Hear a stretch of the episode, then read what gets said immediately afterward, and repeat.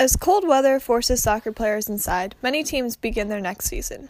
Indoor soccer fields, such as the ones at Rockville Sportsplex, allow players to continue playing. Player Molly Salpikar explains why she loves playing indoor.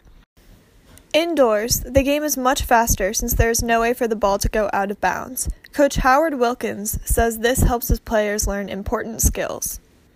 The Rockville Sportsplex offers space for players of any age to continue training and competing, even through the cold winter months. Go, Hannah, go. Come on.